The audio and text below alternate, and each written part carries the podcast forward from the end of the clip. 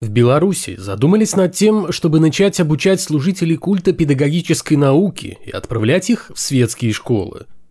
Это должно решить проблему не только духовно-нравственного воспитания подрастающего поколения, но и нехватки педагогических кадров. В общем, дыру, образовавшуюся из-за отсутствия квалифицированных учителей, собираются закрывать гражданами в рясах, которые будут нести школьникам в первую очередь Слово Божье, только во вторую, если останется время – расскажут что-нибудь из учебной программы. Это 320 выпуск атеистического дайджеста, подкаста о том, что вера – дело личное, а не государственное, а атеизм – по-прежнему норма жизни, кто бы что ни говорил.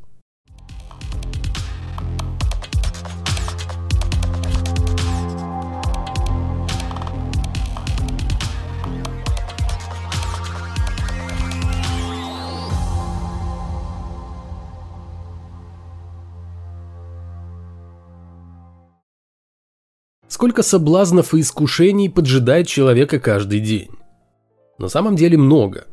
Помимо желания помолиться другому Богу, солгать, что-нибудь украсть или возжелать того, кого желать запретил сам Иисус, это еще и желание вкусить что-нибудь запретное во время религиозного поста. Да, именно еда своим аппетитным видом очень сильно соблазняет верующего человека. Того самого чудом дожившего до наших дней духовного динозавра, который решил соблюдать религиозный пост. Нередко голодовка во имя Господа становится источником проблем как для самого голодающего, так и для окружающих его людей. Православная верующая Ксения подала в московский суд иск на Макдональдс, посчитав, что реклама сети ресторанов быстрого питания оскорбила ее религиозные чувства. Женщину возмутило то, что в 2019 году в православный пост, будучи в Омске, она наткнулась на билборд с рекламой совсем не постных блюд из говядины и курицы.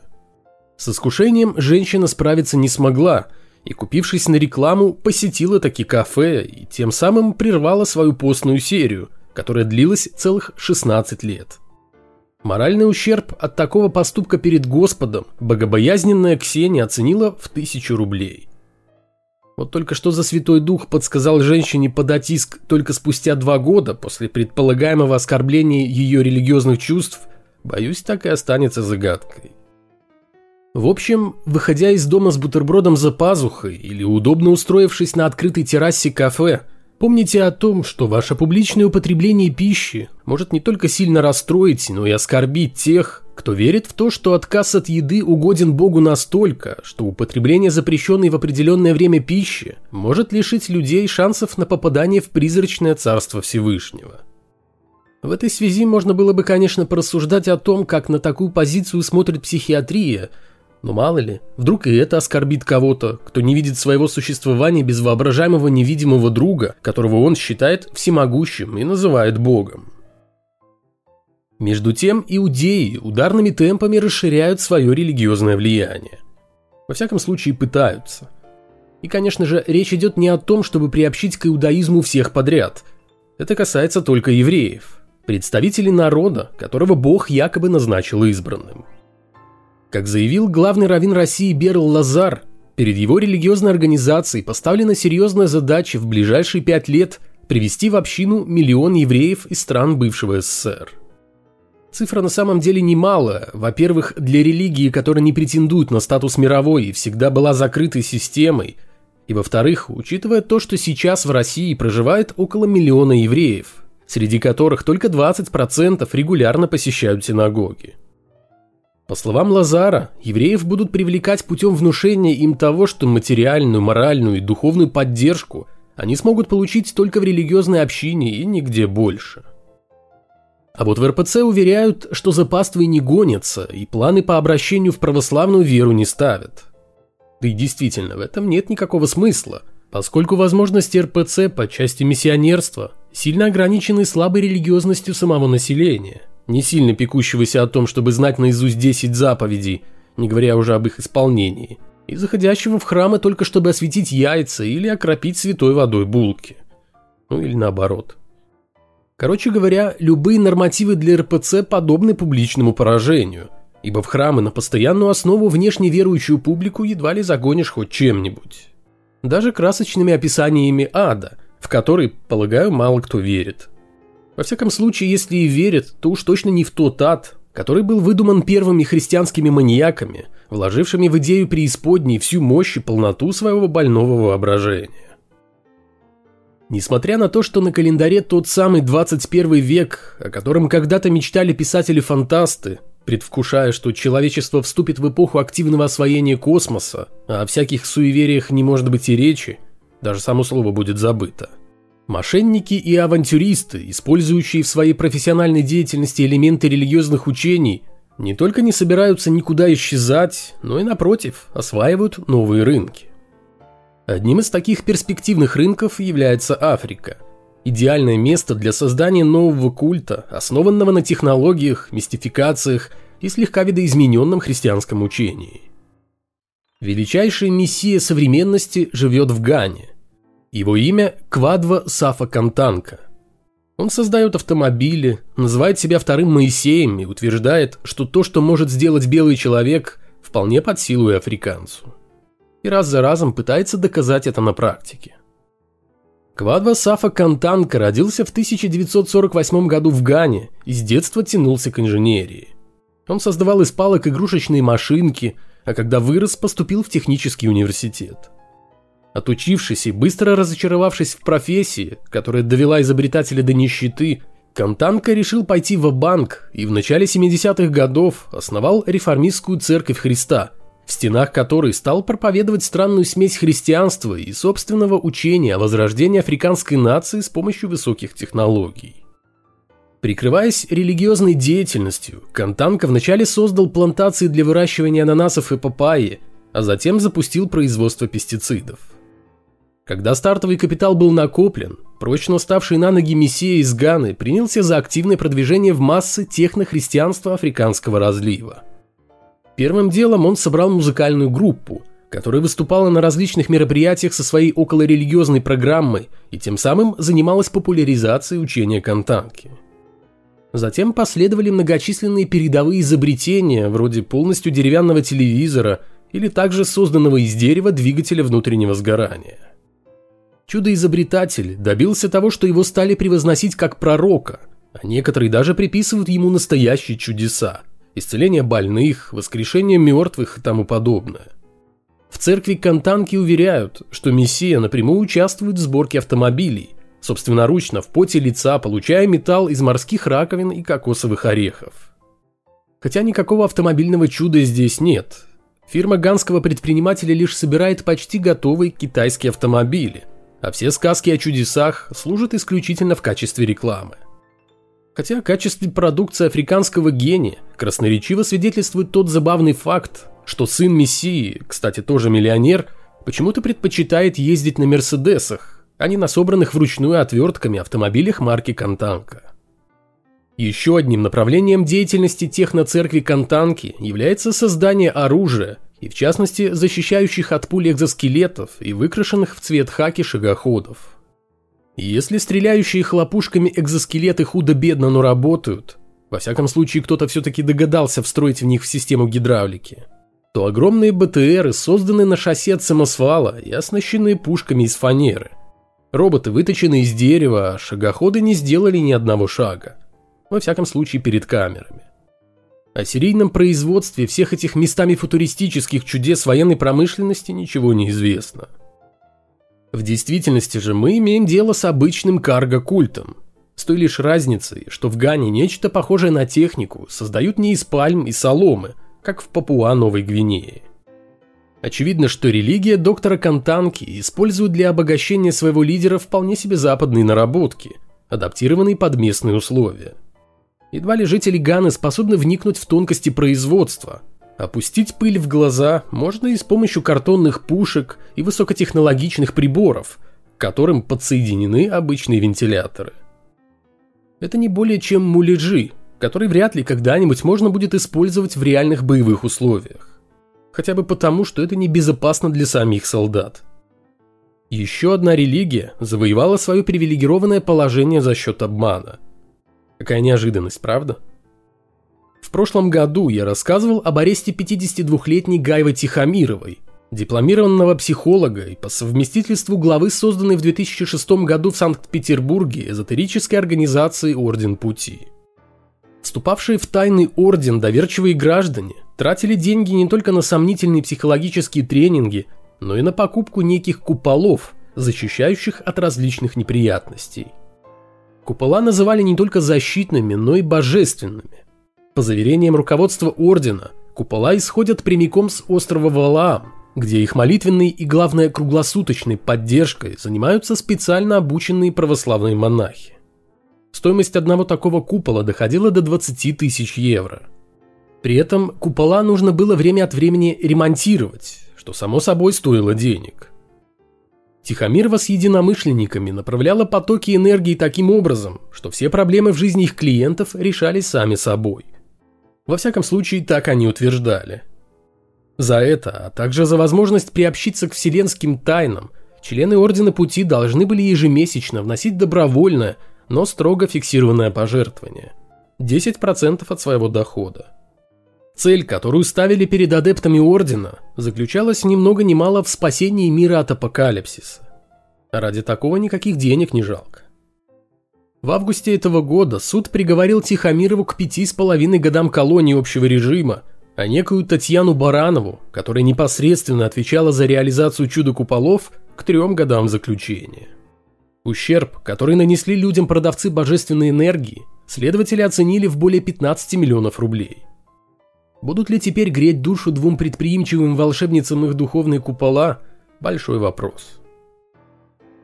На ежедневно загнивающем в своей бездуховности Западе храмы, которые закрываются из-за отсутствия прихожан – либо постепенно переоборудуются под нечто более полезное для населения, вроде кафе, баров, ресторанов, гостиниц, спортивных залов, магазинов и библиотек, либо вовсе сносятся.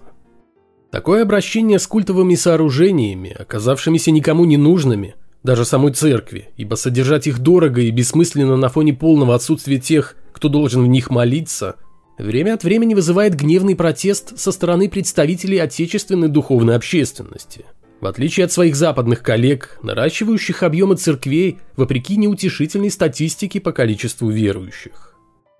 Однако и у нас под боком порой происходят вещи, которые не позволяют объявить окончательную победу духовности. Например, в Татарстане придумали, как использовать закрытые еще в советские годы православные храмы 18 и 19 веков с пользой для сельского хозяйства. В стенах культовых сооружений оборудовали зернохранилища и коровники. Но с чего бы пропадать полезным площадям? Правда, столь радикальное решение проблемы пустующих символов духовности возмутило местных активистов, и они написали жалобу, которая попала в районную прокуратуру. В надзорном ведомстве информацию взяли под козырек и оперативно выяснили, что речь идет об архитектурных памятниках регионального значения. То есть налицо нарушение федерального законодательства об охране объектов культурного наследия – которое никак нельзя оправдать излишней практичностью местных чиновников. В общем, всех виноватых накажут крупными штрафами и общественным порицанием. Коровники и зернохранилища ликвидируют, а церкви законсервируют. Что дальше, спросите вы? Да ничего. Старинные храмы, о которых так пекутся активисты, продолжат медленно разрушаться, потому что ни верующим, ни церкви до них нет никакого дела. И не потому, что это старые храмы, а потому что расположены они в малолюдных селах, где ни о какой пастве, которая смогла бы прокормить приход вместе со священником, не может быть и речи. А раз так, то проще дождаться, когда процесс саморазрушения храма завершится сам собой, чем тратить деньги на восстановление того, что не принесет ни копейки дохода в церковную казну. В такой непростой ситуации остается лишь надеяться на понимание со стороны Всевышнего – и на то, что столь безрадостное положение дел не разгневает капризное христианское божество. Ведь верующие допускают уничтожение не просто здания, а Божьего дома. Почти что уже по традиции завершаю дайджест собственным рассказом, который называется «Искушение Папа Дионисия» и поведает о нелегкой доле служителя культа, впавшего в духовные сомнения. Искушение Папа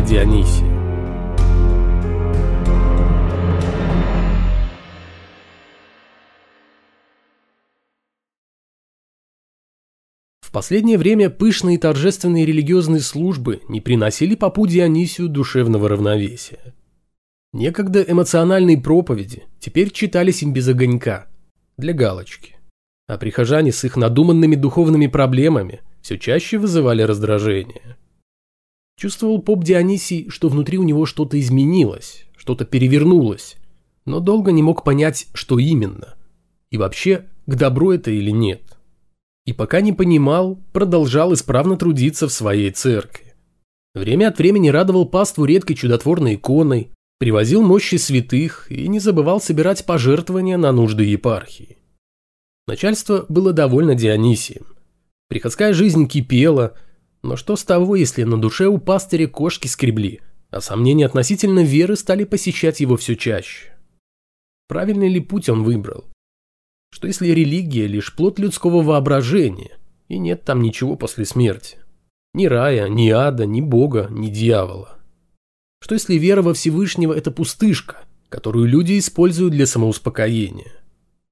Поп Дионисий старался гнать от себя кощунственные мысли, но как ни пытался, ничего поделать с ними не мог. Однажды Дионисий вернулся из церкви домой, закрылся в своей комнате и достал из сумки увесистую книжку. Не про Бога, а скорее наоборот.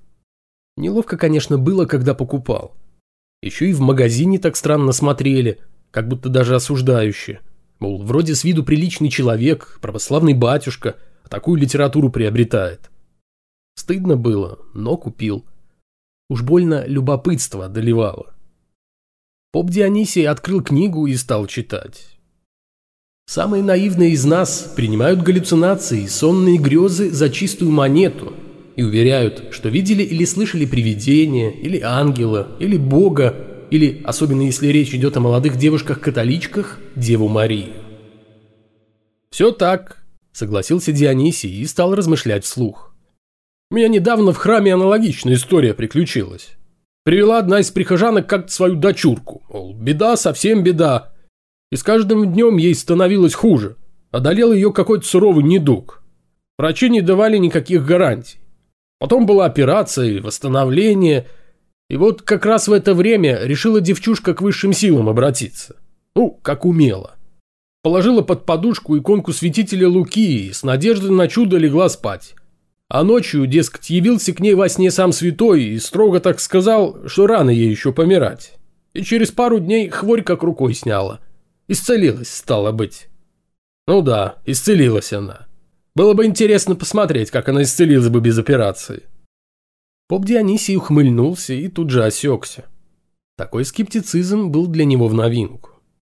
Нахмурив брови и перевернув страницу, священник снова углубился в чтение. Часто говорят об имеющейся в сознании нише под Бога. Якобы у людей существует психологическая потребность в Боге, воображаемом товарище, отце, старшем брате, исповеднике, задушевном друге, которую необходимо удовлетворить вне зависимости от того, существует ли Бог на самом деле. Но что если Бог попросту занимает место, которое лучше было бы заполнить чем-то другим? Наукой, например, искусством, человеческой дружбой, гуманизмом, любовью к этой жизни в реальном мире, а не ожиданием другой за могильной чертой, любовью к природе – «И ведь верно!» – воскликнул поп Дионисий. «Кто сказал, что все именно так, как написано в священных текстах? На каком основании кто-то подписывается под одними сказками, объявив их истиной, и отказывает в таком же праве на истину другим сказкам? Бог популярен лишь благодаря тому, что это самая простая идея, призванная объяснить все без серьезных мыслительных затрат. Бог и Бог, все ему и все от него, что-то непонятного. Поп Дионисий аккуратно закрыл книгу, тяжело вздохнул и отправился спать. Странные мысли еще долго не давали священнику уснуть. Он то представлял себе Царство Небесное, о котором так много и красочно рассказывал своим прихожанам, то в деталях рисовал в своем воображении ужасные картины адских мук, ждущих любого, кто хотя бы на секунду усомнится в существовании Бога. Для чего Господь, думал он, насылает болезни и почему заставляет страдать своих чад, которых, если верить священному писанию, любит больше всего на свете. Тут Дионисий припомнил цитату из той самой крамольной книги. «Будь ад реально, ему достаточно было бы быть умеренно страшным. Но поскольку он вряд ли существует, чтобы компенсировать невероятности, поддерживать устрашающее воздействие на должном уровне, приходится изображать его очень-очень жутким. Еще со времен семинарии поп Дионисий знал, как при помощи богословия отбиваться от навязчивых мыслей о том, почему в мире, созданным любящим Творцом, зла больше, чем добра. Но сейчас эти приемы почему-то перестали работать. Что-то произошло. Наконец, священник погрузился в тревожный и беспокойный сон. На следующий день поп Дионисий должен был произносить традиционную воскресную проповедь. Выступая перед паствой, он, как всегда, выбрал поучительный фрагмент из Библии с тем, чтобы применить его к современным событиям. В этот раз по указке из епархии нужно было рассказывать о том, как плохо раскачивать лодку, и вообще христианин должен быть всегда всем доволен, несмотря на происходящее вокруг. Потом священник плавно перешел на еще одну тему, спущенную сверху. Вред, какой наносит бессмертной душе, набирающей из-за пандемии силу безбожия. И тут в памяти всплыла фраза из богохульной книги. «Атеизм – не повод для извинений». И поп Дионисий тут же почувствовал себя словно переродившимся. Внезапно все встало на свои места. И служитель культа понял, что совсем не обязательно быть рабом того, о ком мы не знаем ничего, в том числе и то, существует ли он на самом деле. А даже если он и существует, Будет ли он обижаться на тех, кто за неимением доказательств его существования отказывается верить тем, кто запросто может оказаться мошенником? Если он мудрый и всеблагой, то станет ли наказывать своих чад за критическое мышление, за ту способность, которую сам же им и дал? С легким сердцем поп Дионисий отложил в сторону кадила и, провожаемый удивленными взглядами онемевших от происходящего прихожан, тихо сошел с кафедры.